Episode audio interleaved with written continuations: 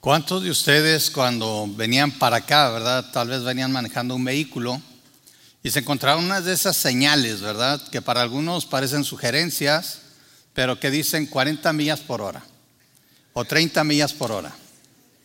O a veces hasta 20 millas por hora, ¿verdad? Desesperante, ¿no? 20 millas. ¿Quién va a 20 millas? Uno empieza a decir, ¿verdad? Pero a veces hay una escuela o algo. Ahora, mi pregunta es, ¿quién puso esas señales? ¿A quién se le ocurrió a qué velocidad tendríamos que ir en ciertos lugares? ¿Se han puesto a pensar en eso?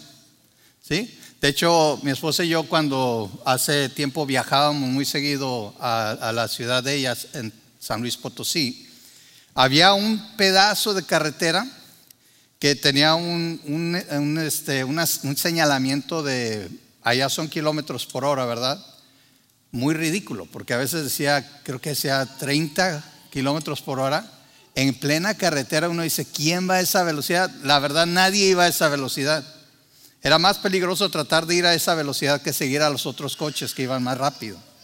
Pero la verdad es que uno sabe que hay autoridades, ¿verdad? Que bien o mal nos señalan a qué velocidad ir. Eh, estaba viendo por ahí uno de esos videos de TikTok y todo eso, ¿verdad? Que le preguntan a un tejano, este, le enseñan una velocidad que dice 40 millas por hora. Dice, ¿qué velocidad es esta? Dice, 85, ¿verdad? Luego le enseñan otro que dice 60. Dice, ¿qué velocidad es esta? 85, ¿verdad? Porque parece ser que aquí todos los tejanos tienen fama de que ya en la carretera le pisan hasta donde se deje, ¿verdad? Y nosotros aquí vivimos. Ahora, lo curioso es que en ese mismo video le enseñaban a un tejano igualmente una señal de una escuela. Dice, ¿a qué velocidad tienes que ir aquí, verdad? O en la ciudad. Decía 35 ahí sí se portaba muy decente. La verdad es que todos nosotros cuando vemos estas señales de autoridad deberíamos de pensar que hay una razón detrás de esas señales y que las tenemos que obedecer. Ahora, ¿qué pasa si no obedecemos esas señales? A ver, ¿qué pasa por ahí? Que dice, nada si nadie me ve, ¿verdad? Bueno, sí, o sea, si, si no está el policía cerca, pues no pasa nada. Pero ¿qué pasa si tú vas manejando en una zona de 35, vas a 50 y está ahí el policía y te, atrapa? ¿Qué decimos? ¿Que nos dan un qué? Un ticket, nuestro regalote, ¿verdad? Aquí está. Por ir a exceso de velocidad. Todos nosotros aquí en este mundo estamos bajo autoridad. Y hoy vamos a hablar precisamente de cómo tristemente el hombre puede estar consciente de muchas autoridades, menos de la autoridad de Dios en sus vidas. Y lo más triste a veces es que nosotros mismos, aún como creyentes, le damos más importancia a otras cosas que a la autoridad de Dios en nuestras vidas. Y para eso les invito a que vayamos a Juan en el capítulo 5, donde vamos a ver algo muy interesante. Vamos a tratar de, venir, como dice la serie, ven y mira mira su autoridad. Jesús vino a este mundo. Juan comienza declarando que el verbo era con Dios y el verbo era quién? Dios. Una de las cosas que quiero que recordemos mientras vamos por el Evangelio de Juan es que Juan en su Evangelio está tratando de encargarse de probar que Jesús no era solo un hombre, Jesús es Dios. Y él lo empieza a declarar desde el inicio del Evangelio, en los primeros versículos. Pero a la gente, la gente no lo captó. Jesús caminó entre nosotros. Dios mismo tomó forma de hombre, tomó cuerpo. Dice la palabra de Dios, Pablo se encarga de decirnos, en cuerpo de semejanza de hombre, hecho semejante a nosotros, pero sin pecado. Esto recuérdelo bien, porque aunque Jesús caminó durmió, comió y vivió entre nosotros como otro hombre y era 100% hombre, nunca pecó. Era como nosotros, pero sin pecado. Ahora, el problema es que muchas veces nosotros no podemos ver a Dios, no podemos ver su autoridad, porque hay otras cosas que nos ciegan, aún como creyentes. Ya vimos en el capítulo 3 a Nicodemo, ¿verdad? Un maestro de la ley que no entendía lo que Jesús le decía. Y Jesús le dice, si te explico estas cosas terrenales y no las entiendes, ¿cómo te voy a poder explicar cosas celestiales?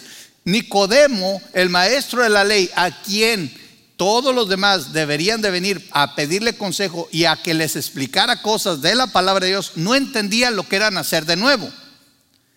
¿Por qué? Porque su religión, sus creencias, aún su propio estudio, lo cegaba de entender lo que Dios estaba diciendo.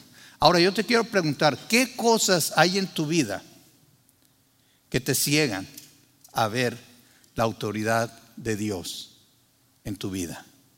¿Sabes? Una de esas cosas es que a veces nosotros pensamos y le queremos decir a Dios cómo hacer las cosas. No, es que si Dios lo hiciera así, y ahorita vamos a ver este ejemplo, si Dios lo hiciera de esta manera, así es como yo creo que debería ser. Mira, esas son a veces leyendas, a veces creemos inclusive cosas que realmente no son. ¿Cuántos han oído del karma? ¿Verdad? Hay hasta videos de karma instantáneo y que no sé qué, ¿verdad? Otras creencias que a lo mejor tienen alguna explicación, pero no es la que a veces nos dan. Yo recuerdo, yo soy el mayor en, mi casa de, cuatro hermosos varones, según dice mi mamá, ¿verdad? Este, ella dice, mamá cuervo, ¿verdad? Y yo me acuerdo cuando mis, mis hermanitos estaban chiquitos, les daba hipo. ¿Y qué hacía mi mamá cuando le daba hipo al niño? ¿Qué creen que hacía? ¿Eh? Un hilo rojo, ¿verdad? Mojado y se lo ponía ¿dónde? La nariz. Y yo decía, ¿y por qué rojo? Ahí estaba el niño haciendo viscos, nomás tratando de ver qué le habían puesto. Nomás para eso servía, uno se reía, ¿verdad? Uno era el que se le olvidaba que el niño tenía hipo porque estaba uno risa y risa. Pero a lo mejor hay alguna explicación de que el niño se le moje la nariz, pero llega tiene que ser un hilo rojo. Ay, yo sé que ustedes están pensando, hermano, pero si funciona. Si funciona. Mire, hágalo.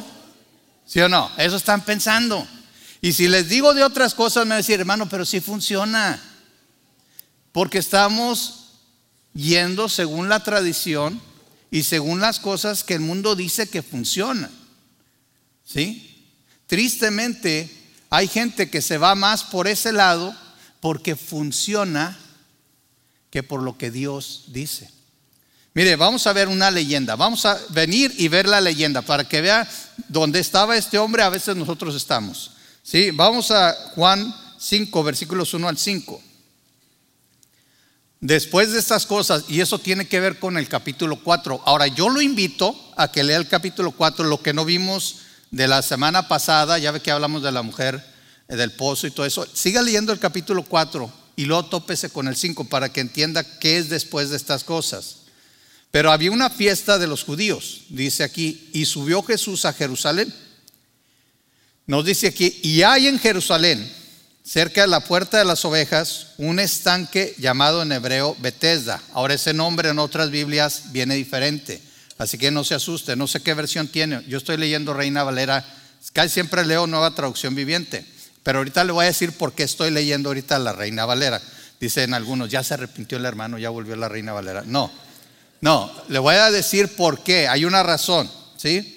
Eh, y dice aquí que en hebreo se llamaba Bethesda el cual tiene cinco pórticos. Y, y en estos yacía una multitud de enfermos, ciegos, cojos y paralíticos que esperaban el movimiento del agua. Aún en la Reina Valera, en otras versiones, este versículo que voy a leer, nueva traducción viviente no lo trae, nueva versión internacional no lo trae. Y le voy a decir por qué. Porque parece ser que es más una nota explicatoria que parte del texto original. Ahora, esto no es un error, es una diferencia textual. En algunas Biblias esto va a venir abajo como una explicación. La Reina Valera lo trae incluido ahí. No se lo digo para que se asuste, le digo para que si ve en su Biblia diga, ya se le cayó el versículo a esta Biblia. No, si trae nueva traducción viviente, nueva versión internacional, creo que la, la Biblia de las Américas lo trae, pero lo trae en cursivas, o si no lo trae como una nota aparte. ¿Sí? Fíjense lo que dice esta explicación. ¿Por qué estaban los ciegos, cojos, paralíticos ahí esperando el movimiento del agua? Porque se decía que un ángel descendía de tiempo en tiempo al estanque y agitaba el agua. Y y el que primero descendía al estanque después del movimiento del agua quedaba sano de cualquier enfermedad que tuviese. Esto era una leyenda. Era lo que se decía. La Biblia no nos dice que esto sea cierto. Juan escribe el por qué la gente estaba allí. Ahora, como lo del hilito rojo, iba a haber gente que decía, no, sí, yo vi cuando uno descendió y se sanó. ¿Sí? A lo mejor nomás necesitaba bañarse el hombre y se sanó. ¿Sí? No sé. Hay cosas que aún el mismo Satanás puede hacer para confundir a las personas. La Biblia nunca nos habla ni nos asegura que esto sea verdad. Recuerde que muchas veces, sobre todo en Hechos, por ejemplo, y en otros libros históricos, la Biblia nada más nos narra lo que ocurrió. ¿Ok? Y la prueba de que esto es más bien un comentario es que en la mayoría de los manuscritos que tenemos para la traducción de la Biblia no viene esta parte. ¿Ok? Entonces esto es muy importante.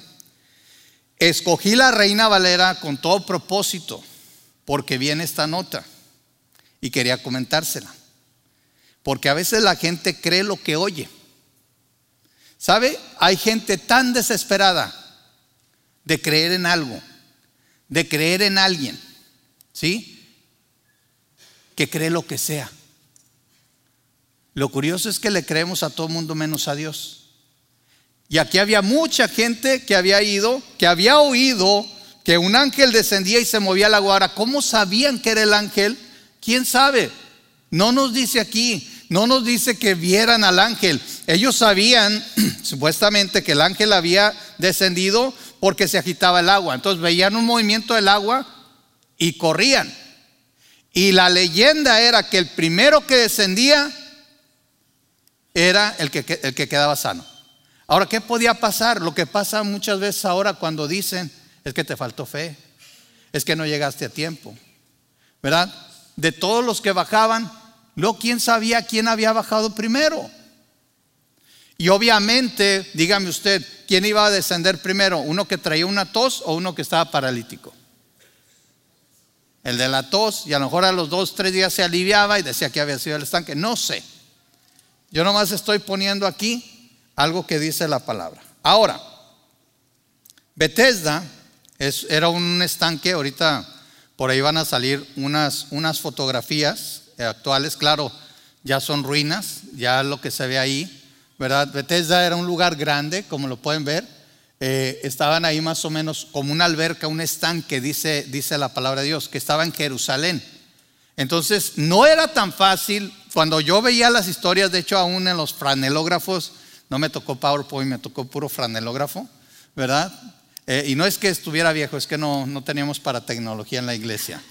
Pero agarraban y ponían como una alberquita así y el, el, hombre ahí acostadito a un lado. Si vieron las fotos no estaba tan fácil. ¿Sí? Y ahorita ya le pusieron pasamanos y todo. Antes no había eso.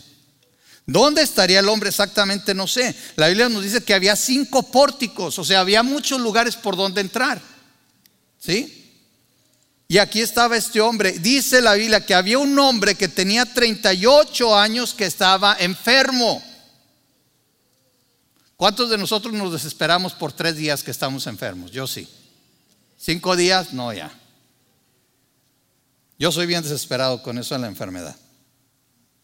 Bethesda significaba casa de gracia en hebreo o casa de misericordia. Lo curioso es que en arameo se podría traducir vergüenza o desgracia. ¿Sí? Qué curioso, ¿verdad?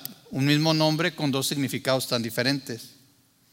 Pero vamos a tomar el de casa de gracia. Ahora, independientemente de esto, aquí tenemos a un hombre que había oído la leyenda y decidió probar. Ahora, ¿cuántos de ustedes, si no pudieran caminar, irían solos ahí? ¿No se llevarían a alguien que los ayudara? Ahorita vamos a ver que había varios problemas aquí. El primero de ellos es que era, día de reposo. ¿Qué estaba haciendo el hombre ahí en día de reposo? Seguramente alguien lo llevó antes, no sabemos exactamente cuándo, y lo dejó ahí. ¿Cuánto tiempo llevaba ahí? Tampoco sabemos. Lo único que sabemos es que llevaba 38 años enfermo. Yo no sé ustedes, pero yo creo que mucha gente, incluyéndome, cuando estamos enfermos buscamos remedios. ¿Sí o no? Y tomamos remedios caseros y luego tomamos, vamos al médico y si no nos funciona con él, vamos con otro y buscamos otra opinión y estamos buscando la manera de volver a estar sanos. Por eso ahora te invito a que mires la pregunta de Jesús. Nos dice aquí que Jesús vino, ¿verdad? Subió a Jerusalén y fue a este estanque. Y fíjense lo que Jesús hace. Cuando Jesús lo vio acostado, dice en versículos 6 y 7 de este mismo capítulo, y supo que llevaba ya mucho tiempo así, le dijo, ¿quieres ser sano? Qué interesante pregunta, ¿no? Ahora, Jesús no se sabe cómo supo, no sé si platicó con el hombre, tal vez platicó con él, tal vez el hombre le dijo lo que tenía y cuánto tiempo llevaba enfermo, pero Jesús, sin pestañear, sin, sin hablar nada más, le hace una pregunta, ¿quieres ser sano? Ahora, nosotros esperamos una pregunta como esta de quién? Tal vez de un doctor, ¿no? Tal vez de alguien reconocido como alguien que te puede ayudar, alguien que tiene las credenciales para ayudarte. Pero aquí tenemos un hombre que era hijo de un carpintero, seguramente no, no iba vestido muy lujoso, ¿verdad? No sabía como doctor, vamos a decirlo así. Y le pregunta, ¿quieres ser sano? Ahora imagínate que tú tienes 38 años de enfermo. Y de repente alguien llega y se para a un lado de ti y te pregunta, ¿quieres ser sano? ¿Cómo reaccionarías? Ahora, fíjate cómo reaccionó este hombre. Él oyó la pregunta, pero no entendió la pregunta. O tal vez vio a Jesús y dijo, ¿y este por qué me pregunta? La esperanza de este hombre no estaba en alguien más, estaba en el estanque. Era la leyenda que había oído y era donde sus ojos estaban fijos. Fíjate la respuesta del hombre, Señor, hasta eso le dice Señor. Le respondió el enfermo, no tengo quien me meta en el estanque. ¿Se fijan? La pregunta fue, ¿quieres esa? No, no fue quién te va a meter al estanque, ¿verdad que no? O no, no, no preguntó cómo vas a llegar al estanque. No, no, no hizo esa pregunta a Jesús, pero el hombre estaba tan empecinado, tan enfocado en la solución que él pensaba que tenía enfrente que solamente le, Jesús, le dice a Jesús, no tengo quien me meta al estanque cuando se agita el agua. Y entre tanto que yo voy, otro desciende antes que yo. ¿Cuántas veces se movía el agua? No sabemos. Algunos piensan que era una vez nada más después de las fiestas. Porque ahí dice de, vez, de cuando en cuando. Algunos piensan que era precisamente de cuando en cuando, algunas veces en el año. No lo sabemos, pero parece ser que este hombre ya estaba ahí y había intentado varias veces. ¿Y qué pasaba? Antes de llegar él, alguien más llegaba. ¿No les parece una situación sin esperanza esto? Ahora, ¿cuántas veces has estado en situaciones donde piensas que hay una solución pero que nunca la vas a alcanzar? ¿Cuántas veces piensas que, que estás viendo la solución y como dicen, tan cerca pero tan lejos? Porque este hombre ya estaba ahí. 38 años enfermo. Su mente, su corazón estaba fijada. Todo estaba enfocado en una solución lastimosamente falsa que cuando Jesús le preguntó, ¿quieres ser sano? ¿Qué harías tú si Jesús, si Dios mismo te preguntara, ¿quieres ser sano? Tal vez la pregunta que este hombre esperaba es, ¿quieres que te ayude a entrar al estanque? ¿Sí? Tal vez inclusive lo que le dice el hombre a Jesús era su manera de decir, ¿me vas a ayudar a entrar al estanque? No tengo quien me lleve. ¿Estás tú dispuesto a llevarme? No lo hizo directamente, pero es lo que le dice, no tengo quien me lleve, no tengo quien me ayude. ¿Será que tú me puedas ayudar? ¿Cuántas veces volteamos a Dios buscando la ayuda que sabemos que Él nos puede dar, pero poniendo nuestras condiciones? Dios, yo, me, yo quiero que me ayudes, pero que me ayudes a hacer lo que yo creo que debo de hacer. Y nuestro corazón está desesperado, se siente angustiado, no encuentra otra salida. Pero le pides a Dios, le pides a la persona correcta, pero le pides la cosa incorrecta. ¿Se acuerdan que aún Santiago dice, piden y no reciben porque piden mal? ¿Sabes por qué? Es que Dios no escucha mis oraciones. Piénsalo bien. ¿Qué estás orando? ¿Qué estás pidiendo? Le estás pidiendo a la persona correcta, pero estás pidiendo lo correcto. Estás oyendo la voz de Dios. ¿Entiendes lo que Dios te dice? Tal vez nosotros, igual que este hombre, esperamos algo de Dios. Pero es más lo que nosotros tenemos en mente y no lo que Dios tiene en mente. Por eso no podemos ver ni entender qué es lo que Dios está haciendo o quiere hacer en nuestras vidas. Por ejemplo, les voy a poner un ejemplo, ¿sí? Y no se trata de pisar callos ni nada. A veces mis hermanos, usted avienta unas pedradotas de allá. No. Nomás se me ocurrió este ejemplo, ya el que oiga entienda, como dice la palabra del Señor. O como decimos más popularmente, al que le caiga el saco. ¿Verdad? Voy a ponerles este ejemplo. Vamos a suponer que tenemos problemas financieros. ¿Sí? Y empezamos a orar a Dios, le pedimos a la persona correcta, pero le pedimos que nos dé más dinero. Señor, no alcanzo, por favor, dame más dinero. O que nos dé un trabajo mejor pagado. Señor, un trabajo de aquellos donde trabajo poco y me, pagan mucho, Señor. De esos, ¿verdad? Ese, ese es el que quiero. El trabajo de mis sueños, ok. ¿Sí? O a lo mejor pides ropa para niños que nunca se acabe. O ropa para niños que crezca junto con ellos. ¿Verdad?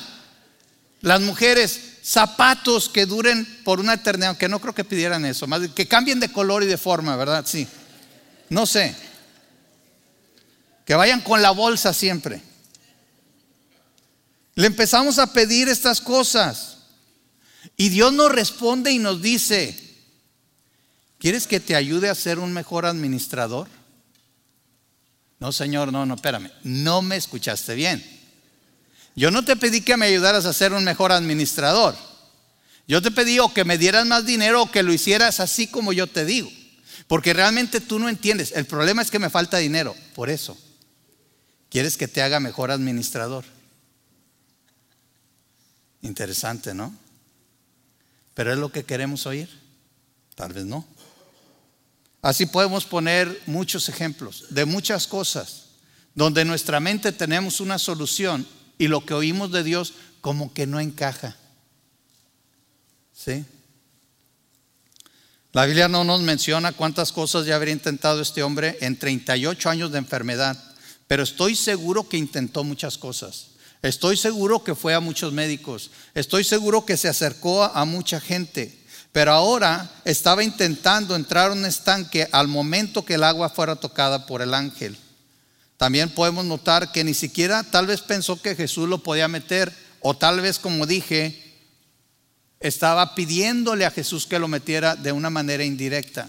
Tal vez no pensaba que Jesús lo iba a meter porque era día de reposo. ¿Saben que los judíos no tenían permiso de, trabajar nada en el día de reposo? Y cargar a un hombre estaba considerado como, algo que violaba la ley. Tal vez pensó él, tal vez mañana me pueda ayudar. Sin embargo, Jesús muestra que Él puede hacer algo mejor. ¿No te ha pasado eso? ¿No te ha sorprendido Dios? Y a veces recibimos lo que viene de Dios, pero como no entendemos, no lo celebramos. Y después de tiempo nos damos cuenta que realmente lo que Dios nos dio o lo que Dios no nos dio fue lo mejor. Porque Dios sabe mejor que nadie. Él es sabio, Él es soberano. Él te conoce mejor que a nadie, me conoce mejor que a nadie. Sabe por qué necesitamos pasar por ese tiempo de enfermedad, por ese tiempo de sufrimiento. Él sabe por qué necesitamos pasar o no pasar por ciertas cosas. Él conoce tu corazón, Él quiere tu bien, aunque a veces no lo entendamos. Pero mira la autoridad de Jesús y aprendamos que Dios puede hacer cosas increíbles. Jesús oye al hombre y dice, no tengo quien me mete. ¿Qué le dice Jesús? Levántate, toma tu lecho y anda. Wow. Ahora, ¿te has puesto a pensar qué pasa cuando Dios habla? Este hombre al instante, un hombre enfermo, 38 años, no sé por cuánto tiempo estuvo postrado, no sé por cuánto tiempo estuvo en cama, pero cualquiera que ha estado una semana en cama sabe que no es tan fácil levantarse así nada más. Sí, tenemos aquí médicos entre nosotros y saben que se puede perder el equilibrio, se pierde mucha masa muscular, especialmente si la persona está inmóvil. Sí, es imposible levantarse así nada más de la nada. Ahora acuérdate, no estaba en una cama de hospital, estaba postrado en el suelo. Eso implicaba mayor esfuerzo. Ahora Jesús le dice, no solamente levántate, también le dice, toma tu lecho. Implicaba que el hombre iba a tener la capacidad de levantar todo lo que tenía ahí. ¿Cuánto era? No lo sé. Y todavía le dice, y anda, camina, ¿sí? Aquí tenemos estas tres cosas que para el hombre son imposibles en este estado, que ningún doctor le hubiera sugerido a este varón pero que el hombre de Dios, Dios mismo, el Hijo de Dios, con toda la autoridad de Dios mismo, le dice, yo te hice y a ti te digo, levántate, toma tu lecho y anda. Y al instante el hombre quedó sanado, al instante. Nosotros vimos cómo Jesús convirtió el agua en vino. Ahí nos demostró que Él puede cambiar completamente la estructura molecular química del agua y transformarla en otra cosa. Lo mismo con nosotros. El día que Dios quiere, Él puede rehacer tu cuerpo así, en un instante. Él podría curarte.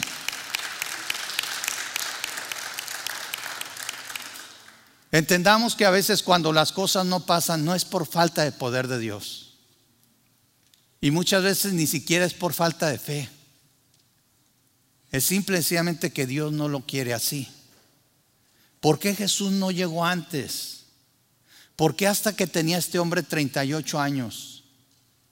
Sabes, a veces nos enfocamos en esas cosas y decimos, Señor, ¿por qué no lo hiciste antes?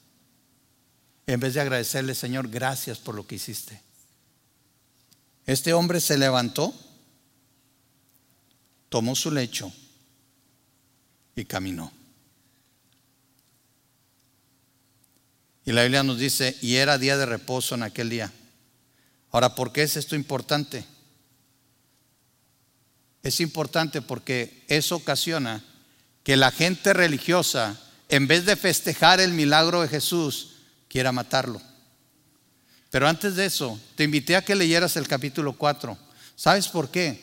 Porque desde entonces Jesús ya estaba mostrando que su palabra era suficiente para sanar. Sabes, a veces nosotros pensamos que aquí es donde Dios obra, porque está la iglesia y aquí es donde Dios va a actuar. O pensamos que tenemos que estar en un cierto lugar o en una cierta posición aún para orar. No, la palabra de Dios actúa. Y sabes, Dios te ve en donde quiera que estés.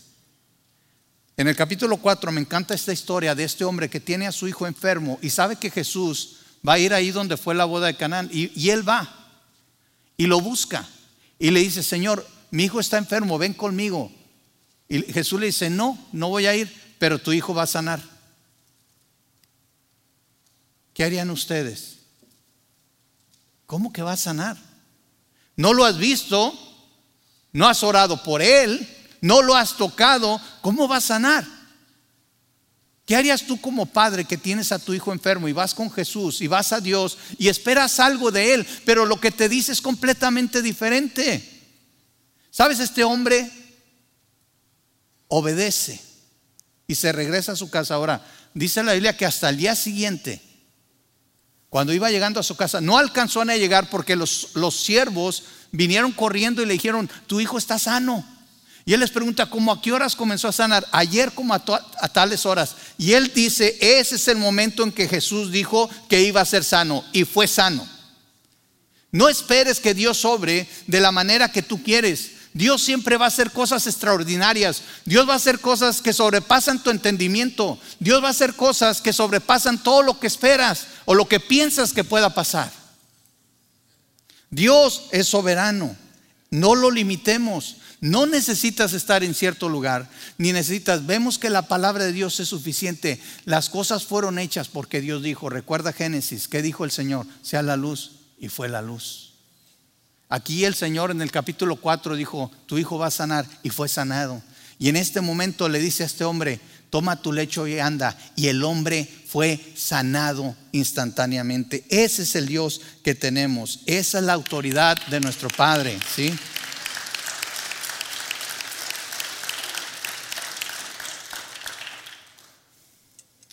Fíjate, yo quiero que pensemos lo siguiente. ¿Qué hacemos cuando vemos los milagros de Dios? Como dije hace rato, ¿te enfocas en los detalles mínimos? ¿En cómo no fue hecho como tú quisieras o en el tiempo que quisieras? ¿O celebras el milagro de Dios? ¿Sabes? A veces nos cae lo fariseo, ¿verdad? Lo religioso. Y eso nos ciega.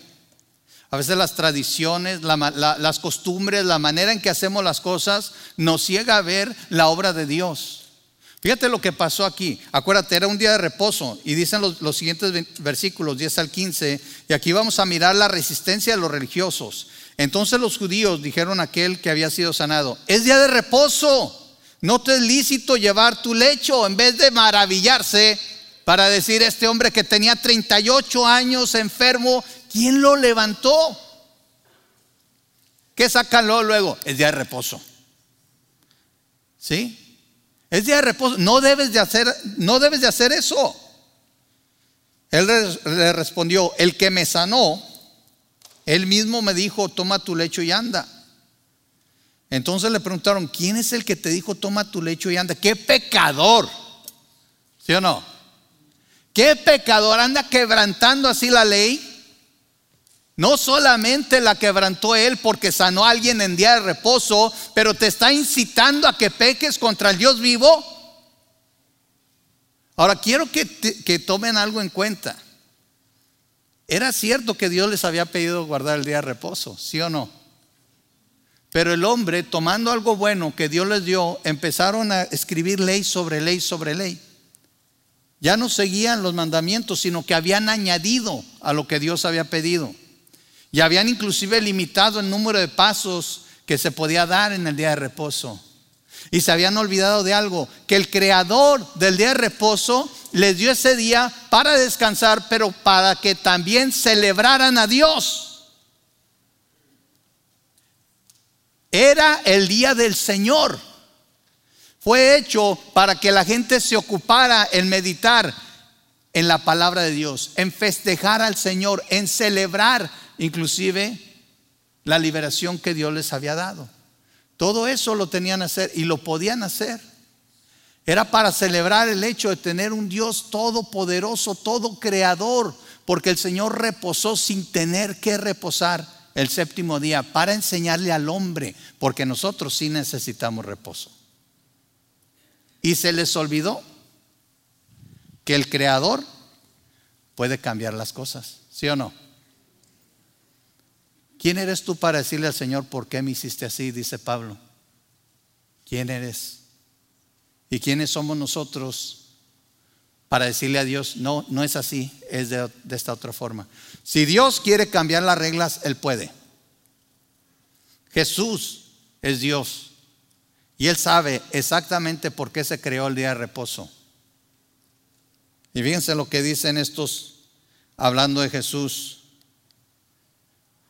¿Quién es el que te dijo, toma tu lecho y anda? Y el que había sido sanado no sabía quién fuese, porque Jesús se había apartado de la gente que estaba en aquel lugar.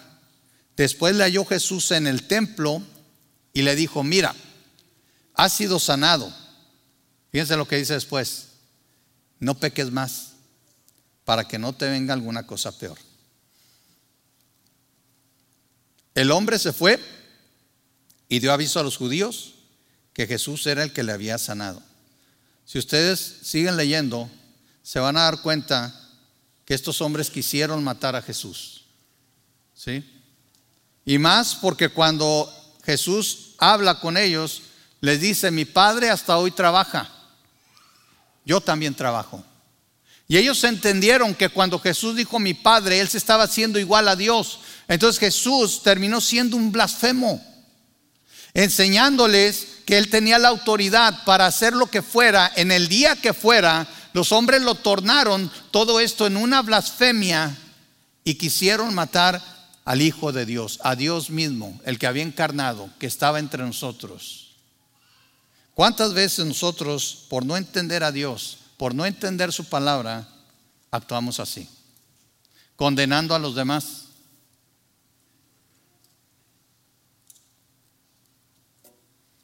Y hasta condenando a Dios mismo. Muchas veces cuando hablo de las escrituras hay gente que dice, no, es que Dios no puede hacer eso. ¿Por qué no? Aquí está la palabra. No, es que Dios no puede hacer eso. ¿Por qué no? Si están las escrituras, ¿quiénes somos nosotros para decir lo que Dios puede o no puede hacer? En Juan 15 y 6 al 18 es cuando los religiosos procuran matar a Jesús. No procuraron hablar con él, no procuraron ni siquiera corregir si es que estaba haciendo mal, y tampoco procuraron entenderlo o preguntarle cómo le hizo no entendieron ni tampoco aceptaron la autoridad que estaba mostrando. Ellos en teoría esperaban al Mesías, pero no lo pudieron ver ni aun con las señales que él estaba haciendo. ¿Recuerdan cuando Juan, Juan mismo, Juan el Bautista, manda a preguntarle a Jesús si él era el Mesías, el que estaban esperando? Y en Mateo 11, 4 al 6 Jesús le responde, Jesús les dijo, id y haced saber a Juan las cosas que oís y veis. Los ciegos ven, los cojos andan, los leprosos son limpiados, los sordos oyen, los muertos son resucitados y a los pobres es anunciado el Evangelio. Y bienaventurado el que no haya tropiezo en mí. Los maestros de la ley sabían que estas eran las señales del verdadero Mesías y una vez que se hicieron las señales no pudieron verlas porque estaban cegados con sus tradiciones. El hombre enfermo no pudo ver a Jesús ni su autoridad porque estaba enfocado en el estanque. Todos estaban enfocados en, en otros lados, menos en donde deberían. Te pregunto en esta tarde, ¿dónde están enfocados tus ojos? Porque puede ser que por eso no puedas ver a Dios. No puedas ver el poder de Dios.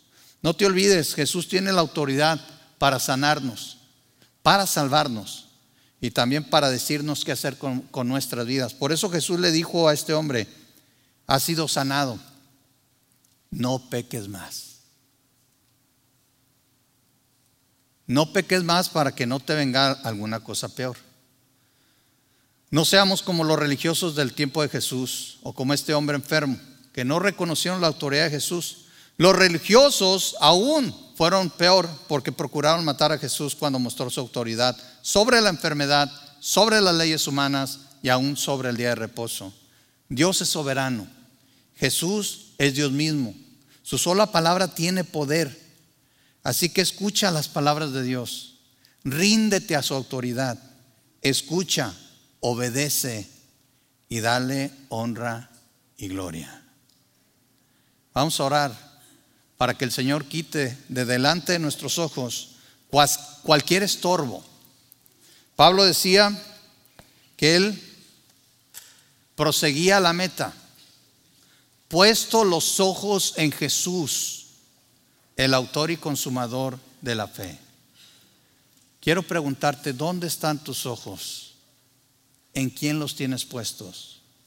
¿Estás siguiendo leyendas humanas? ¿O estás siguiendo la palabra de Dios? ¿Estás oyendo la voz de Dios o estás siguiendo la voz del hombre? La voz de las religiones, la voz de todo aquello que tal vez la gente diga, sí funciona, pero que no es la palabra de Dios. Vamos a orar. Señor, te agradecemos tanto porque eres un Dios poderoso, un Dios con autoridad, un Dios que, Señor, habla y las cosas suceden. Ayúdanos a verte actuar. Ayúdanos a venir y mirar las grandes proezas que tú puedes hacer, porque eres Dios soberano.